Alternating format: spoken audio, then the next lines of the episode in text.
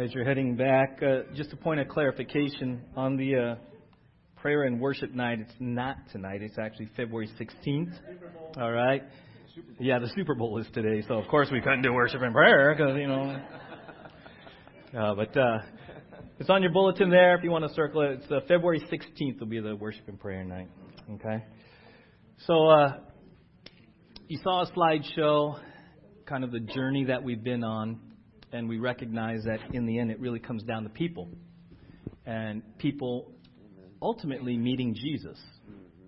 People ultimately meeting Jesus and being placed into the church, but even as part of the church, you know, we've been talking a lot about sanctification. And Jesus simply said, Follow me. And as you follow him, he changes you. As you apply the word, as you grow, right? In so many different ways, we go through sanctification, even using the church, those around us in our sanctification process. And I was thinking about the significance of today, 10 years into this journey as a church, right? I go back all the way to those pictures in Cindy's um, den, living room, and, you know, it, it was amazing that the church was birthed out of uh, kind of a, a tumultuous time here in the valley, and um, I had left the church that I was at and didn't really know what I was going to do. Um, and as we were seeking the Lord, uh, my wife and I, for the direction for our, our next stop, um, you know, we didn't know if we were going back to San Diego. We didn't know if we were going to go somewhere else in the country. Uh, one of the things that really touched my heart and our heart was that there were several uh, of our brothers and sisters in Christ that hadn't plugged into other churches and were just kind of out there. And so we said, well, you know, I talked to Cindy, hey, why don't we just do a Bible study? Why don't we just get the church together? You know, we were kind of bummed that, that people weren't connecting and some people were drifting away from church, and, you know, that's going to impact your walk with the Lord. And so uh, one Saturday night, we said, hey, let's have a potluck, bring some food, and um, let's just get together for worship and a Bible study. And, you know, it started from 10 or 12 and went to 20, 30, 40, and really started to say, okay, Lord, what are you doing? Is this more than a you know Bible study? You know, the neighbors wondering about all the cars showing up in the cul-de-sac every Saturday night, and, and it was really at that point that we felt it was God was calling us to start a church. I wasn't even sure. I, I talked to several of the pastors that I respected in the valley, some of the brothers that I respected in the valley, and said, "Hey, this is this is what I think God might be calling us to do. I'm not sure. What do you think? I, I appreciate your counsel, and I, I really wanted the counsel of the other senior pastors at that time, and and it meant a lot that they unanimously said, "Okay, yeah, we support you. We'll be praying for you." And it was a huge step of faith to become, you know, an official church, not knowing that ten years later we would be here. Hmm. That that's just mind-boggling, mind-boggling to me, and and in many ways, you know, it was a get out of the boat moment and at times you want to jump back in the boat. Um, it's been a, a lot of years of celebration, but also, quite honestly, a lot of years of heartache. You know, one of the challenging things when you're called to full time ministry is the shepherding component. And, you know, I, I heard the, the uh, oohs and ahs as certain faces showed up, right? Um, some of them celebrating that they're with the Lord, others, you know, we went through some tough times together. And we laughed and we cried together. Um, but that's just doing life. That's just doing life. And uh, that's really what the church is. And, and all of its, you know, like celebration, it gets pretty messy sometimes because life is messy. And and as much as we try to, you know, give you a really comfortable place and keep the temperature just right and it's clean and there's always donuts, it's like amazing, right? You're like, why doesn't my house look like this? Like, seriously, I'm like, wow, we keep the church like, and it's intentional, uh, but we also recognize that, that this is a place of safety and security, and we want it to be. That's why we're very, uh, you know, there's a roadmap every Sunday. We try to not be constricting, but the, the, the formal liturgy, if you want to call it that, the roadmap that we have here, how clean it is. We know that you go through a lot in your weeks, and your life is like this a lot of times for a lot of reasons. And one of our heart, are just since since day one, has been to give you a place that you kind of know is consistent. And in the craziness and the tumultuousness of life, you can come here on a Sunday and you know what you're going to get. uh, when the uh, when the Thomas fire came through, and a lot of people had evacuated. We were debating. We, we, we as a leadership team, we said, "Are we going to do service? We know like half the valley, over three quarters of the valley, is gone." You know, and it still smelled like smoke, and we were wondering, is anyone even going to show up? Right? And we chose no, no, we're going to have service same time. Well, we're going to do a special service? No. We're just going to do service, just like we always do. And it was really a blessing after the fact. I had a conversation with someone who came, and they, they literally said this. You know, they said, I wasn't sure I was going to come because I didn't know what was going to happen today. And she said, I was so thankful that you did it the way you always do it. Because in the craziness of the evacuation, in the craziness of everyone, the upheaval, they came and experienced through church stability, a reminder that God's on the throne. Mm-hmm. For the time that they were here, they were like, okay. And there's that that that familial we component uh, to doing life together that we try very hard to to maintain around here, and, and it, we're not perfect. We step on toes, you know. We all of that comes with the territory. Um, and so, in the midst of this church family, we also recognize that it comes down to individual stories. Individual stories of how you even got here today. Think about that. How did you get here? Isn't that crazy? Like, think back, not 10 years, think 20 years, think maybe 10 weeks, 10 days. How, how did you get here at 10:49 a.m. on February 2nd, 2020. How did you even get here to sit in a church? How many of you think that's kind of crazy, knowing where you come from? Like, oh, great, great, right? Ten years ago, someone would say, hey, ten years from now, you're going to be sitting in a church. you would have thought they were nuts, right? And we're here, and we all have our individual stories. And this morning, as I was thinking about where we are as a church and the significance of this particular Sunday, I thought of the story that's really the basis for that big sign out front called the well. Right? In John 4, uh, Jesus has a conversation with the Samaritan woman at the well, at Jacob's well. And, and I want to walk us through that, and, and we can learn a lot. If you're new, it'll help you understand why we're called the well. Uh, it's going to speak to us about even reaching others with the gospel. And maybe it'll even speak to you about your story with Jesus, wherever you are, that it's not done. Maybe for some of you, you're going to start today. Maybe for some of you, it's going to be a great encouragement to keep staying the course, right? Uh, so the story, you know, it's interesting. John 4, it's a long story. John 1 through 42. So we're not, you know, it's way beyond putting it up on the up on the screen. So I encourage you, grab your Bible. Uh, if you don't bring one, you can look at borrow one of those in the rows before you. I'm going to read a passage and part of the story, and we'll chat a little bit about it. It's in John 4, starting in verse 1. Okay?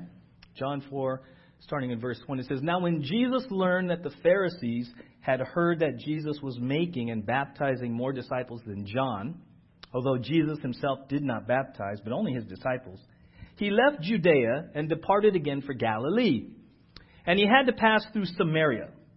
So he came to a town of Samaria called is called it's pronounced Sychar, near the field that Jacob had been given to his son Joseph.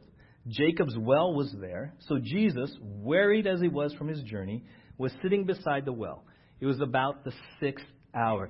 So, you know, sometimes you read this initial description, and, and if you're not familiar with uh, Israel, it's kind of like, okay, I'm already lost. So let me give you a little, let me, let me help you out a little bit.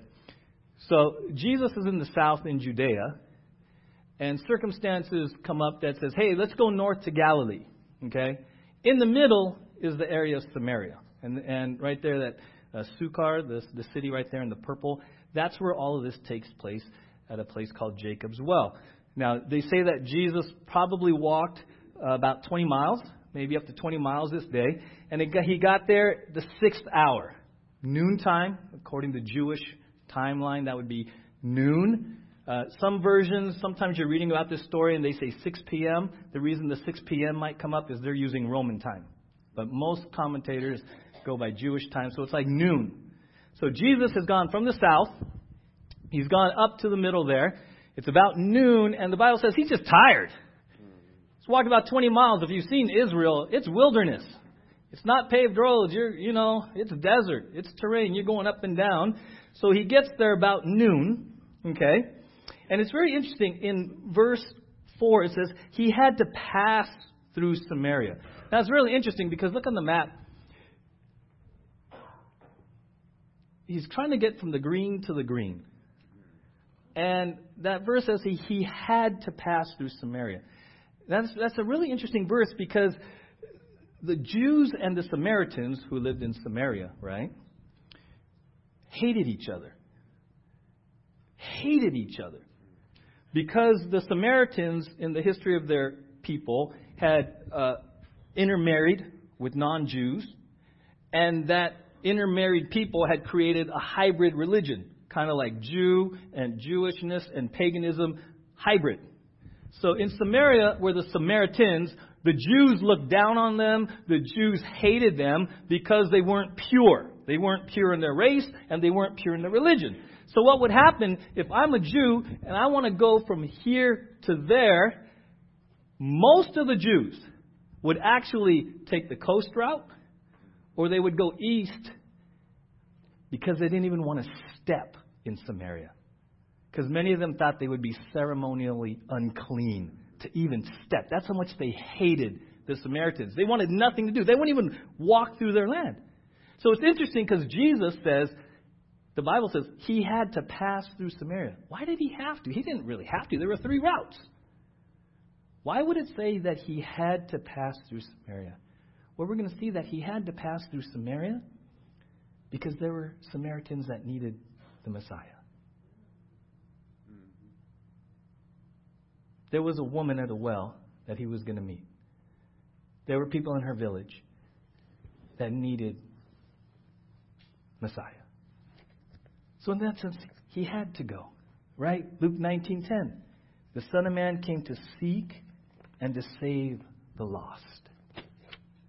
And I think about that for us here 10 years into the well, and now we're kind of an established church in the valley. I wonder if we still have that passion to seek and save the lost. Because if we're not careful, let's be honest, we can get real comfortable. Right? We, we have our route to church and our route home. I kind of take the same one. Right? 99% of the time, I leave the lot and I go left. Every once in a while, I go right, and then I make a right, just because. But I can get home on autopilot now. How many of you can get somewhere from here to home on autopilot? Like, oh, I'm here already. And we miss all the people in the arcade. We miss, you know, neighbors.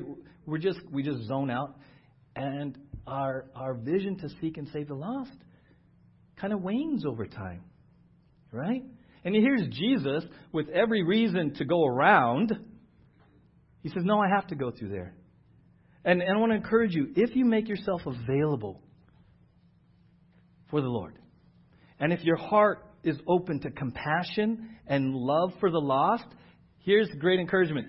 You might end up ministering, and you might end up somewhere that you never thought you would end up. And you might even have people say to you, What are you doing there? Why are you talking to them? You know we don't go there. You know we don't mix with them. You know, and I've shared with you when I was a youth pastor in San Diego, I grew up from a middle class, sort of upper middle class family, very comfortable, uh, straight A student, honor roll, all that kind of stuff. I went through that high school world. Go to UCLA, I go through that college world. I go to um, San Diego, and I ultimately serve at at a church in San Diego that draws kids from all over San Diego. And here's the crazy thing I find myself at one point driving 30 minutes, 30 to 45 minutes one way to pick up kids from a group home. Like kids who have been arrested, gangbangers, kicked out of their house, those kind of kids. I never. They're like, they told me, can you go pick up these kids from here? I'm like, what? Go where? No, they're group home kids. They want to come to church. It's like 45 minutes in El Cajon. We're in Clairemont. Can you go get them and then bring them home? Right? Uh, okay. I mean, and I'm in high school ministry, and Miles gives you the names of two uh, African American guys who want to come to church, they live in southeast San Diego. We go around growing up. We had no reason to go to southeast San Diego. It's not our community. It's the it's the part of San Diego that if you're not from there, you don't really have any reason to go there. That's just the way it was. But I had to go into the heart of it, into an apartment complex.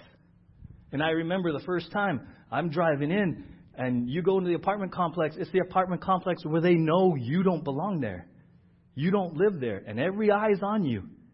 And I'm like, uh, hey, uh, is, is Tommy here? Yeah, let me go get him. And then I had to bring Tommy home.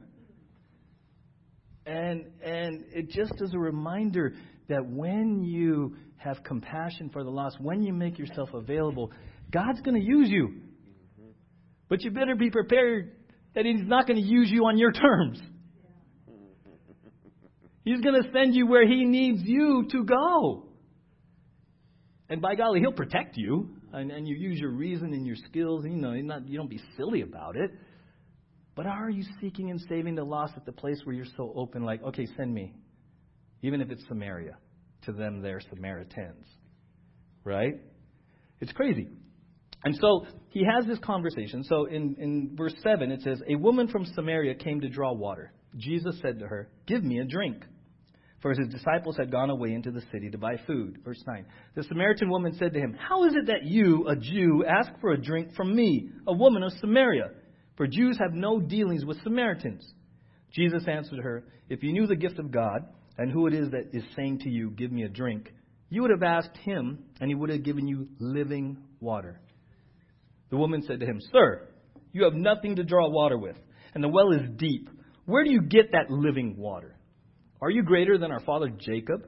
He gave us the well and drank from it himself, as did his sons and his livestock. Jesus said to her, Everyone who drinks of this water will be thirsty again. But whoever drinks of the water that I will give him will never be thirsty again. The water that I will give him will become in him a spring of water welling up to eternal life. The woman said to him, Sir, give me this water, so that I will not be thirsty or have to come here to draw water. So here's the interesting part. Usually, women would draw water either morning or at dusk. So this one woman is coming at noon. At noon. Right? By herself. And it's really interesting because usually the well in that community was a gathering place. It's the well.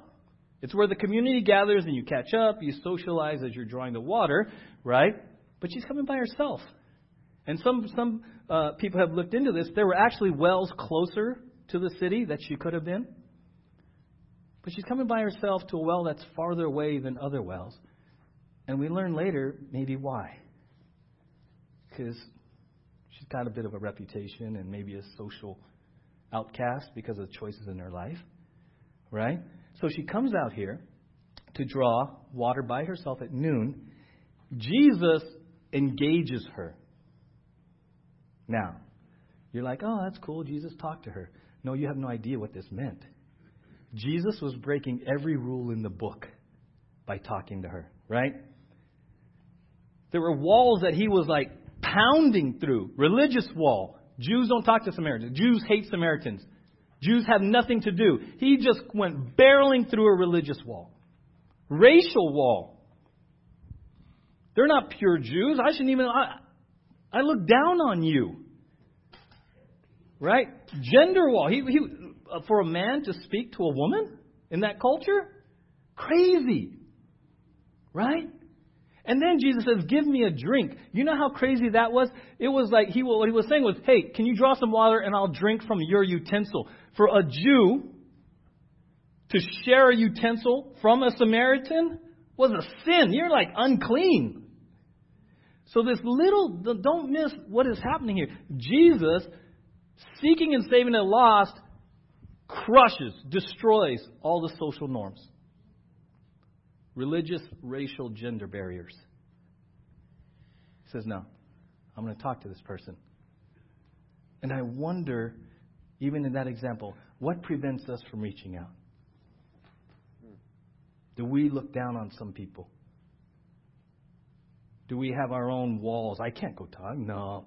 Who are they? No. Uh, are we are we hardened to certain people that need Jesus? Are we callous? Have we bought into societal do's and don'ts that prevent us as believers from taking the ultimate good news to people who without Jesus are lost forever? Are we that callous? Right? Jesus is blowing it all up right here. In one conversation, he is blowing up tradition, discrimination, barriers. He's just blowing it up, right? And it's interesting because he has this conversation with her about living water. Now, living water in that culture is generally water that wells up and is running water from a spring or a river or a stream. That's what they would say living water right? And so this, this woman is trying to feel living water, okay, spring water, better than stagnant water in a well. What would happen is the well water would collect, and after a while, you know, gets kind of stagnant, right? So she's her interest is piqued. She's like, oh, that sounds pretty good. That sounds pretty good, right? And in fact, he says, the water I give, you're never going to thirst again, and there's eternal life. Crazy, right? And she catches it, sort of. She's still trying to figure it out. She's like, hey, okay, I want some of that because I don't want to, I'm tired of being thirsty and I'm tired of coming to the well to draw. She's still kind of physical. She's still trying to process it through the physical understanding, physical thirst, physical labor to draw the water. She's still trying to figure out what do you really mean by living water here, man? Right? And and it's really interesting because in Jeremiah 2:13 right? Eileen, we'll go ahead and put that up. It says, For my people have committed two evils. They have forsaken me, the fountain of living waters, and hewed out cisterns for themselves, broken cisterns that can hold no water. See, Jesus is, he's talking spiritual. He's like, hey, I know your real need here. Your real need is for living water, which is me. He's trying to have this spiritual conversation. He's, he's, he's engaged her with conversation that she would understand the well, got that, got that. But he's really going spiritual. He's trying to paint a picture for her, right? And then in verse 16, she says this Jesus said to her, Go, call your husband and come here. The woman answered him, I have no husband. Jesus said to her, You are right in saying, I have no husband. For you have had five husbands, and the one you now have is not your husband. What you have said is true. So Jesus presents this incredible opportunity for spiritual living water, never thirst again, eternal life. And she's like, okay, give me that, give me that. And he's like, hey, by the way, call your husband. He shifts gear and he basically says, I know your story. I know your story. You've had five, and the one you're living with right now isn't even your husband. Right? Why is that important? Because as we present the good news to people, there's an element of, of truth that we need to speak their need. Their need for forgiveness, conviction of really what, what's going on in their life. Jesus knew what was going on in her life. Jesus knew that she was searching for happiness, for fulfillment. Her cistern, that broken cistern picture, it was through people and through certain things, right? The pursuit of happiness. Always, always. Five times. Didn't work. This time it's not even her husband. She's searching, searching, searching. Jesus calls her out and says, Hey, I know your life story. I know the choices you're making. Right? He's trying to get her a place of conviction, of admission, of honesty before him, right? And it's really interesting. She has this very interesting reaction. In verse 19, the woman said to him, Sir, I perceive that you are a prophet. Right? How else would you know my story? She's, she's, she's stunned. She's never met the guy before. He's, how do you know my deal? How do you know that much detail about me, right? Our fathers worshipped on this mountain, but you say that in Jerusalem is the place where people ought to worship. Jesus said to her, Woman, believe me, the hour is coming when neither on this mountain nor in Jerusalem will you worship the Father. You worship what you do not know. We worship what we know, for salvation is from the Jews. But the hour is coming and is now here when true worshippers will worship the Father in spirit and truth. For the Father is seeking such people to worship him. God is spirit, and those who worship him must worship in spirit and truth. The woman said to him, I know that Messiah is coming, he who is called Christ. When he comes, he will tell us all things. Jesus said to her, I who speak to you am he. So here's the thing. He presents this offer, then he calls her out, creates this real uncomfortable sort of sense of conviction, like, dude, really? Ugh. And then kind of, to, to, in order to deflect it, she gets religious. She gets religious. Oh, you're a prophet. So answer me this, uh, pastor. Where should we worship? Should we worship at, at Redemption, First Baptist, or here? Right? What's the best way? Where should we externally do religion? See, she, she's called out in her heart. It's a heart issue. She's, and she wants to make it religion. So, what's the best way to practice religion, Pastor? Where should we go? She makes it all external. That's what she's trying in that deflection. The, the Samaritans, we go to Mount Gerizim. The Jews say, Jerusalem, uh, you're a prophet. Tell us which religion is the right one. She wants to make it about religion and externals. And Jesus' whole conversation about worshiping in spirit and truth is basically this He's saying, hey, it's not about externals, it's a heart issue. That's basically what he's saying. She tries to deflect it to external religion, and Jesus says it's about spirit and truth. The new covenant is about relationship with Jesus. It's about relationship. Do you know him? Do you know him? And yet, sometimes in our life, when we get convicted and we're, we're trying to work through things, we want to get religious. Oh, I really do need to start going to church. Oh, I really do need to start reading my Bible. Oh, I really should go Tuesday night. Oh, I really should. I really should. Nothing wrong with those in and of themselves, except if you're avoiding.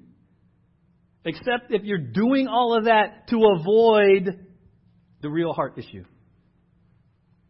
And that's something you have to really seek the Lord. Why are you doing what you're doing? Is it as a distraction? Are you trying to run? It's like crazy. We can run from God by getting busy in the church. You can try to run from God at church. That's what she's doing. Tell me which one. Which which religion is right? I'll do that. He's like, it's not about doing. It's about your heart. It's spirit and truth. That's what he's talking about, right? And then she has this moment, right? In John 4:27 says just then his disciples came back. All right? So he's talking to her, his boys come back. They had been buying food. They marveled that he was talking with a woman, but no one said, Who what do you seek or why are you talking with her? So the woman left her water jar and went away into town and said to the people, Come, see a man who told me all that I ever did. Can this be the Christ? They went out of the town and were coming to him. Then in verse 39, Many Samaritans from that town believed in him because of the woman's testimony. He told me all that I ever did. So when the Samaritans came to him, they asked him to stay with them. And he stayed there two days. And many more believed because of his word. They said to the woman, It is no longer because of what you said that we believe, for we have heard for ourselves. And we know that this is indeed the Savior of the world. Love that story. She has this interaction. Jesus says, I'm the Messiah. At some point, she has a faith moment. She goes back to her village, her town, and starts telling everyone. And based on her testimony, they all come out and they hear Jesus. And then they get to a point where, like, hey, Samaritan woman, we believe because we heard him for ourselves. Question Based on this story, how much do you need to know to share your faith? How much do you need to know to get people to come to Jesus? Ah, he told me everything about me. I read that, and that's pretty crazy. She has a faith moment with Jesus. She understands who he is. She understands her need, and she right away goes and tells people. She didn't go to Tuesday night Bible study first. She didn't go to a new believer class, right? And she didn't go to seminary. She didn't read, you know, a book first. 10 ways to share your faith. Right? What's crazy in the church is you get saved, you get excited for Jesus, and then if inadvertently we can tell you, sit here for two years, and we'll tell you how to do it now. And in two years, you have no more non Christian friends. In two years, you're scared of the world. And then in two years, after all your training, we send you out. We've got to go to Libby Park? And we go to go talk to people? You live here for crying out loud. What are you scared of? But that's what we do in the church. I love this story. There's so much freedom in here. Yeah, she meets Jesus, and she just goes and tells people about Jesus. Those, those people, she's used as a great tool and instrument to get those people themselves to hear Jesus. Mm-hmm. I bet there's people in this community that God wants to use you to bring to Jesus. And it might be you having these conversations, and it might be this you inviting someone here so they can meet Jesus here. How many have invited? How many of you consistently have been inviting people here? Mm-hmm. Okay, we are going to have an invite a friend to church day, and some of you are going to be scared to death. Some of you are going to be scared to death, and you're going to have to work out why you're so scared to invite your neighbor to church. I mean that. Some of you, your already hearts are racing. You want me to what? Huh? Huh? Huh? Why, why don't we? Not, not for the sake of the well, not, for, not to make me feel better, but for them to meet Jesus.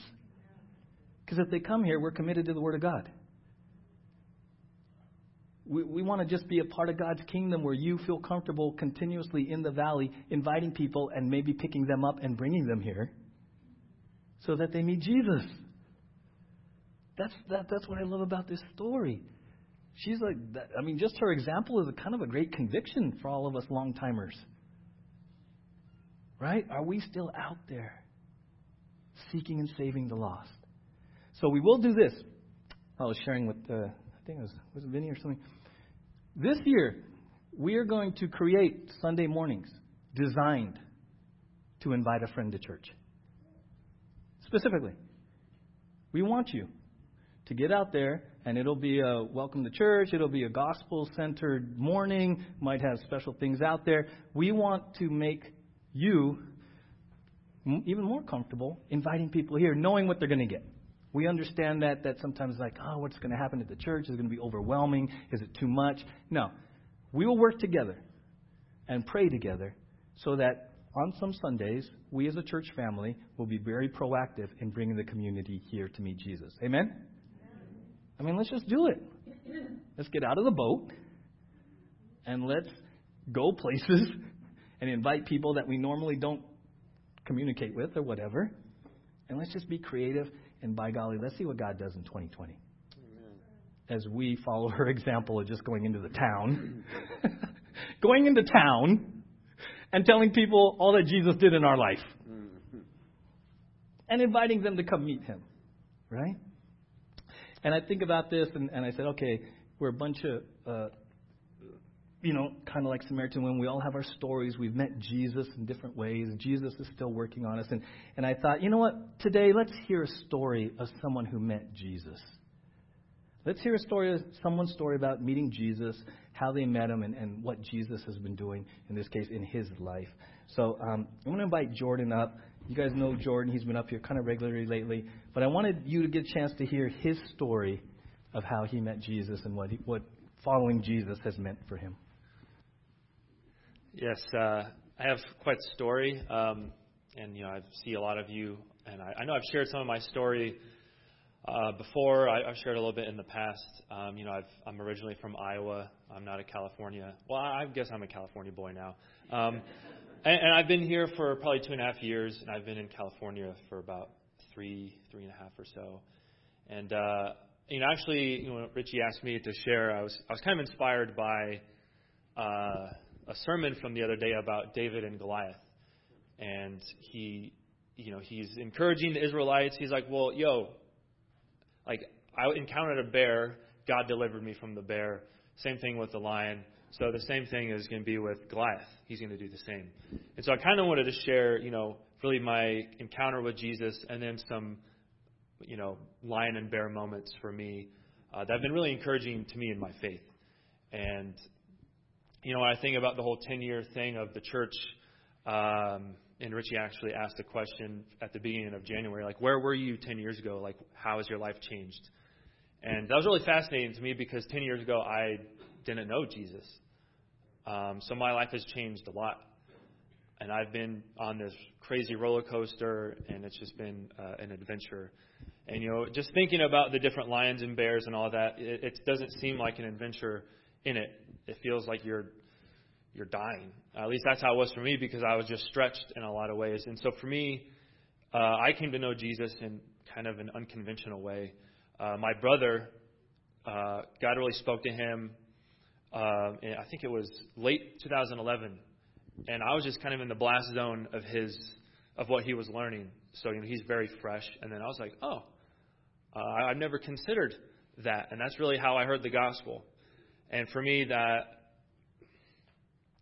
uh, it just it just made sense. And maybe some of you know what I'm talking about. It just kind of clicks, and you're like, whoa. Before I, I've I've heard the gospel before because we went to Methodist church when I was little, but it never it never penetrated my heart, and so that's really where it started. And uh, for me, I, I just got really involved in uh, reading a lot. I was heavily into reading, volunteering, doing it all, and that kind of um, kind of reveals my, some uh, like a weakness of mine, which is trying to earn God's favor, and so I knew uh, that that wasn't right. You know, grace is unmerited favor. I can't earn my way with God, and um, and so a couple stories uh, just to kind of you know really show God's goodness, um, and they both involve YWAM or Youth with a Mission. I know some of you are familiar with that because you know we do the house builds, and so we actually did a house build as a church. And what's unique about this story is uh, I actually lost my passport at home so I had to get a new one in San Diego. And we actually drove out there on a bus. And a bus going through the mountains in Colorado is bad news because it broke down a lot. Like we would have to stop and they'd have to cool down for 10 minutes and then we'd keep going for five miles. And so I had an appointment to get to and I was going to be late. So what do they do? They're like, oh, let's take this young guy and you know send him out on a plane by himself, uh, which he's never done and you know just let him browse and hang out in San Diego by himself. Uh, and so that was huge for me, and that freaked me out because I've never done anything like that. And um, you know, for me, uh, I'm a, like I said, I'm a people person. I'm up here. I get to do connection stuff, and I was promised that um, I would have someone go with me on the plane. And I was like, yes. And you mentioned about, you know, we kind of like things to be in our understanding. So for me, I was like, I'm okay with that because I got someone there. Well, uh, they didn't go with me. And I was like, man. And this is, like I said, this was the first big experience for me with God and like Him stretching my faith. And then they, they said, oh, well, when you get there, we'll have someone pick you up. And I was like, all right, this is, this is all right. And I call him, he's like, no, I can't make it there because he didn't, I guess he didn't get the message. And so I'm like, what do I do? And they're like, well, you have to get a taxi. I'm like, how do you hail a taxi? I don't, and so I had to ask someone how to get a taxi. And she was very sweet. And that was a weird taxi ride. And so, so all this was just, it was only 14 hours, and it literally felt like a week after I'd finished. And so I'd gone, I got my passport. I almost lost it again. Uh, I looked in my bag, and I was like, oh no. Uh, and I put it in another pocket because I was trying to think ahead. I, I don't know. And I ended up having to get on a train to, to up, up the Oceanside, and that was just, you know, I'd never done that. I had to ask where to get all the tickets, and so God was just really stretching me. And now it's funny because now that I'm out here and doing life here, like that's actually part of what I do for my job. I, I travel. I, I I'm on site with customers, talking to them, and so it's so when I kind of look backwards at God's faithfulness, you know, I'm really encouraged by that in just kind of a practical way. Um, and then in another kind of, you know, the other YWAM story, this was a little more severe for me. This was more of a Goliath, and, and it lasted for about three and a half years, and even lasted until I came out here. And um, you know, this was a very sincere prayer of mine before it happened because I was like pursuing Jesus. I wanted to know him. And uh, I don't recommend this unless you really mean it. But I was like, God, I, I love you. I want to pursue you. And so challenge me on this trip. And. Um,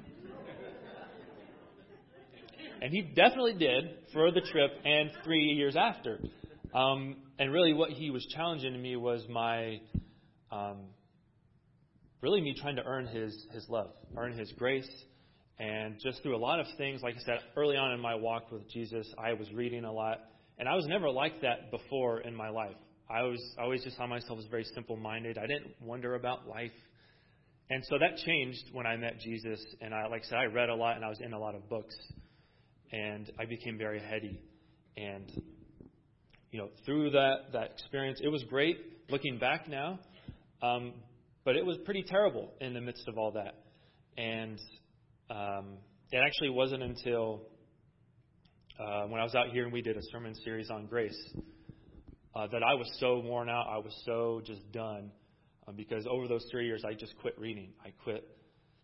I quit serving, and I. I mean, I felt like a like, I'm, am I even a Christian? Uh, and it was just it was very overbearing. And then so you know the we did a series on grace, and I was like, well, what do I got to lose? And I that was literally the the most transformative time of my life, which was just last you know 2018. And God really set me free in a lot of ways because, like I said, I was so about performance. I was afraid of failing.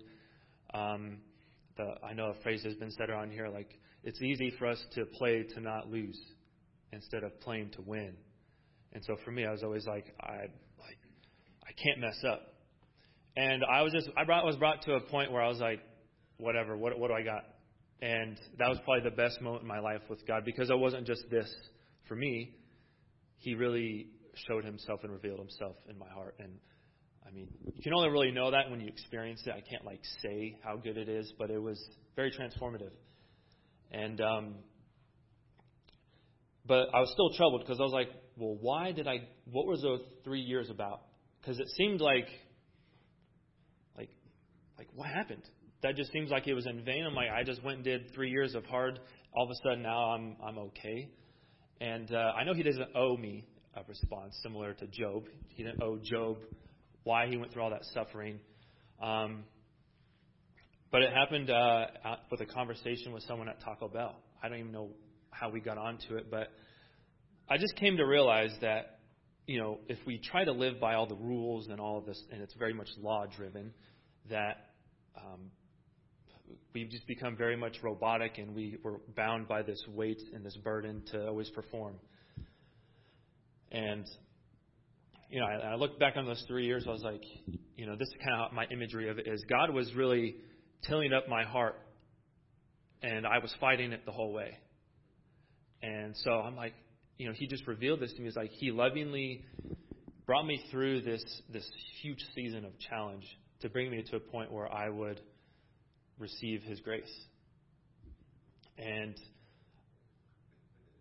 I mean, that's a hard three years, and I wouldn't wish anyone to go through that. But I look back at it now, it just and seeing kind of in the rearview mirror of God's faithfulness, um, and still loving me, still taking care of me, even though I was probably wailing the whole way. I mean, I, actually I was, um, and you know, I look back at that I was like, man, that's and that, that's helped me in a lot of ways now. Although I would like to say I've never, I'm, I'm free of, you know, having a hard time with grace, uh, but I'm back at it again. And you know, a couple months ago, I just started to wrestle, and I'm like, I cannot do this. I can't do another three years in prison because that's really what it was.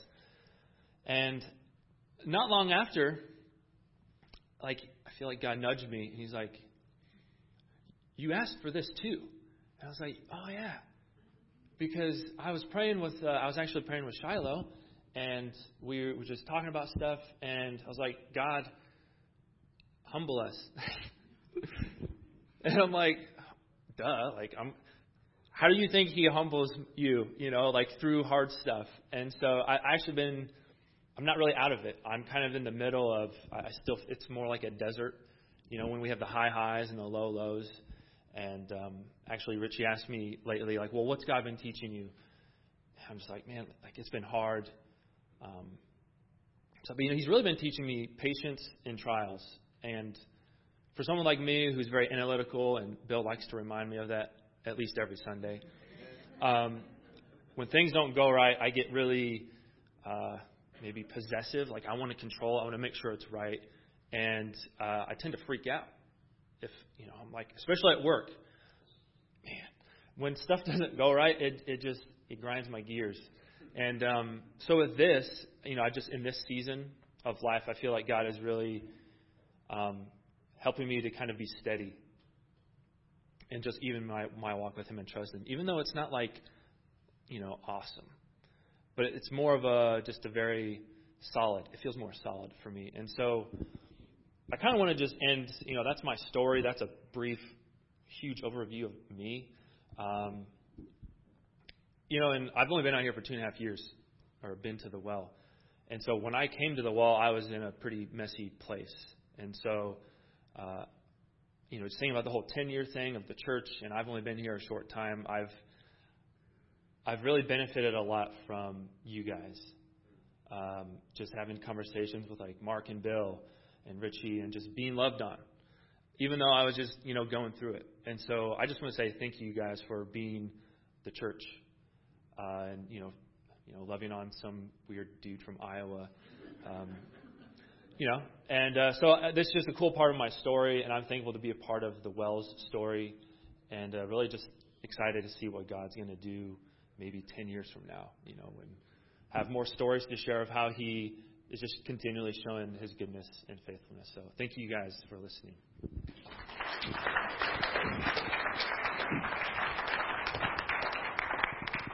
Thank you, Jordan. The Samaritan woman had a moment with Jesus. And here's the, here's the interesting part of the story. Uh, if you remember, Jesus says, Hey, if you knew who, who, you're talking to, you would ask. He's offering the gift before he let, let her know that he knew about her. You understand what I'm saying? The power in that? He knew her story. He knew about the five husbands and the one she was living with. But before any of that came out of his mouth, he had offered her salvation. He had offered her living water, all the while knowing her story. We tend to flip it. We may point fingers and become condemning and then try to present the good news. See, we have to be really careful. The gospel is good news. And when you present the good news, you're not condoning anyone's behavior. But be very careful that you're not condemning them before the good news the conviction and their, their need, their true spiritual need, that's the work of the Holy Spirit.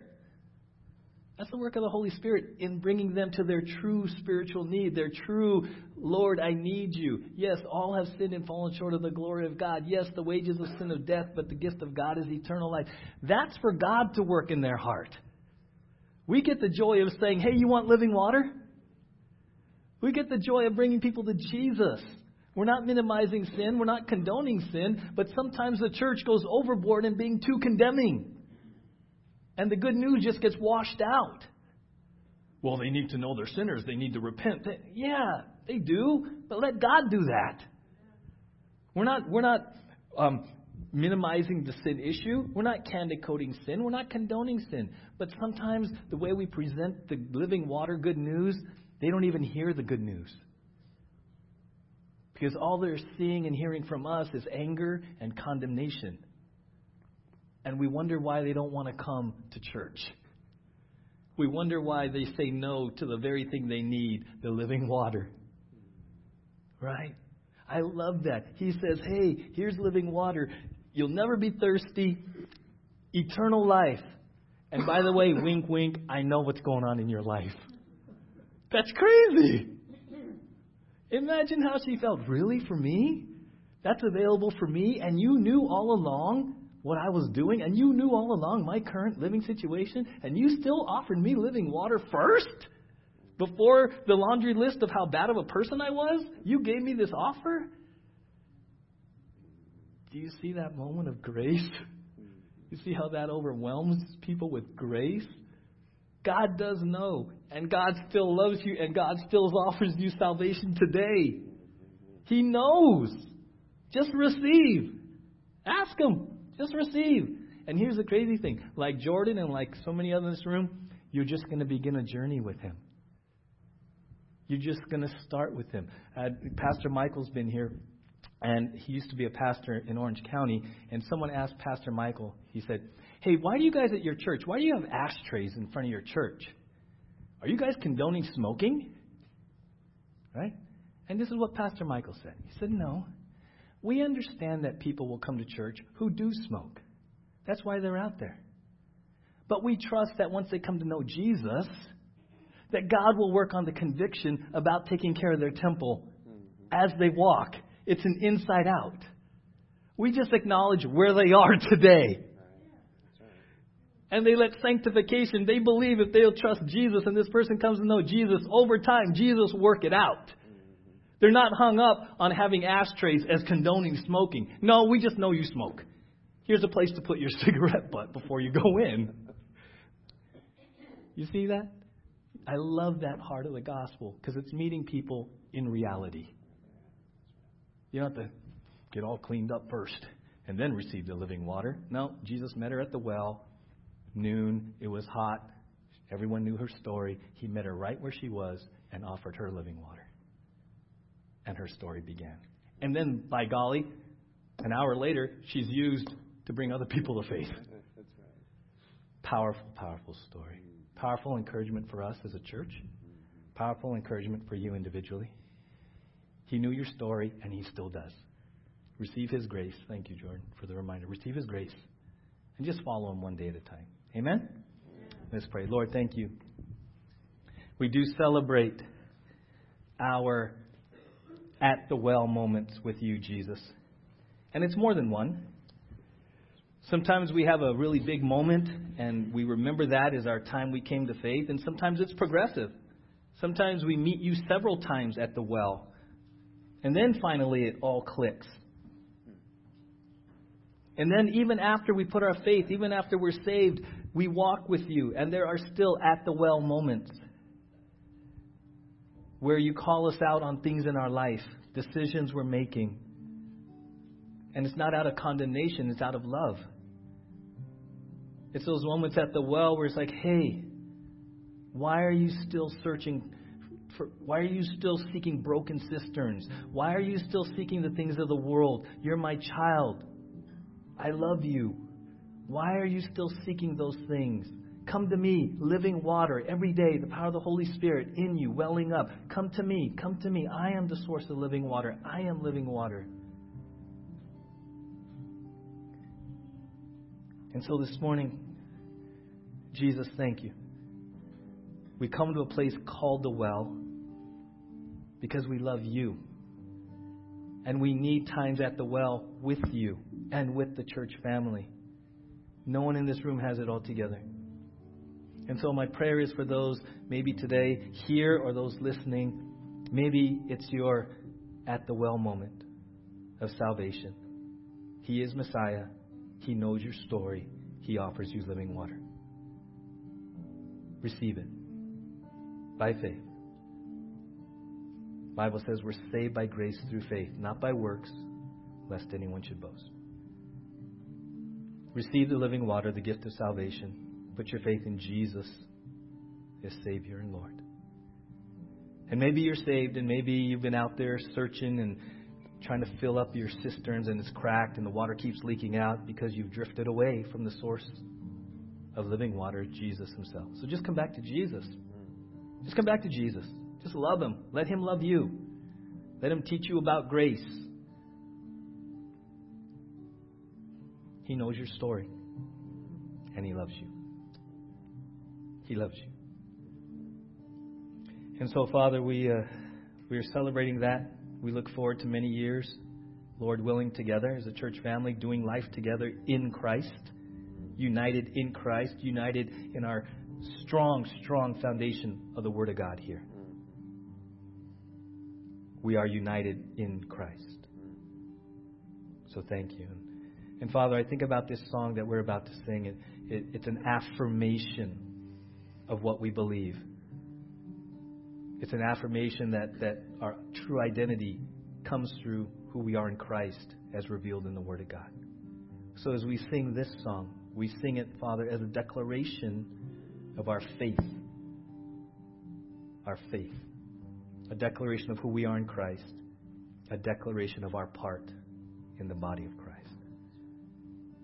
Father, we sing the creed to you.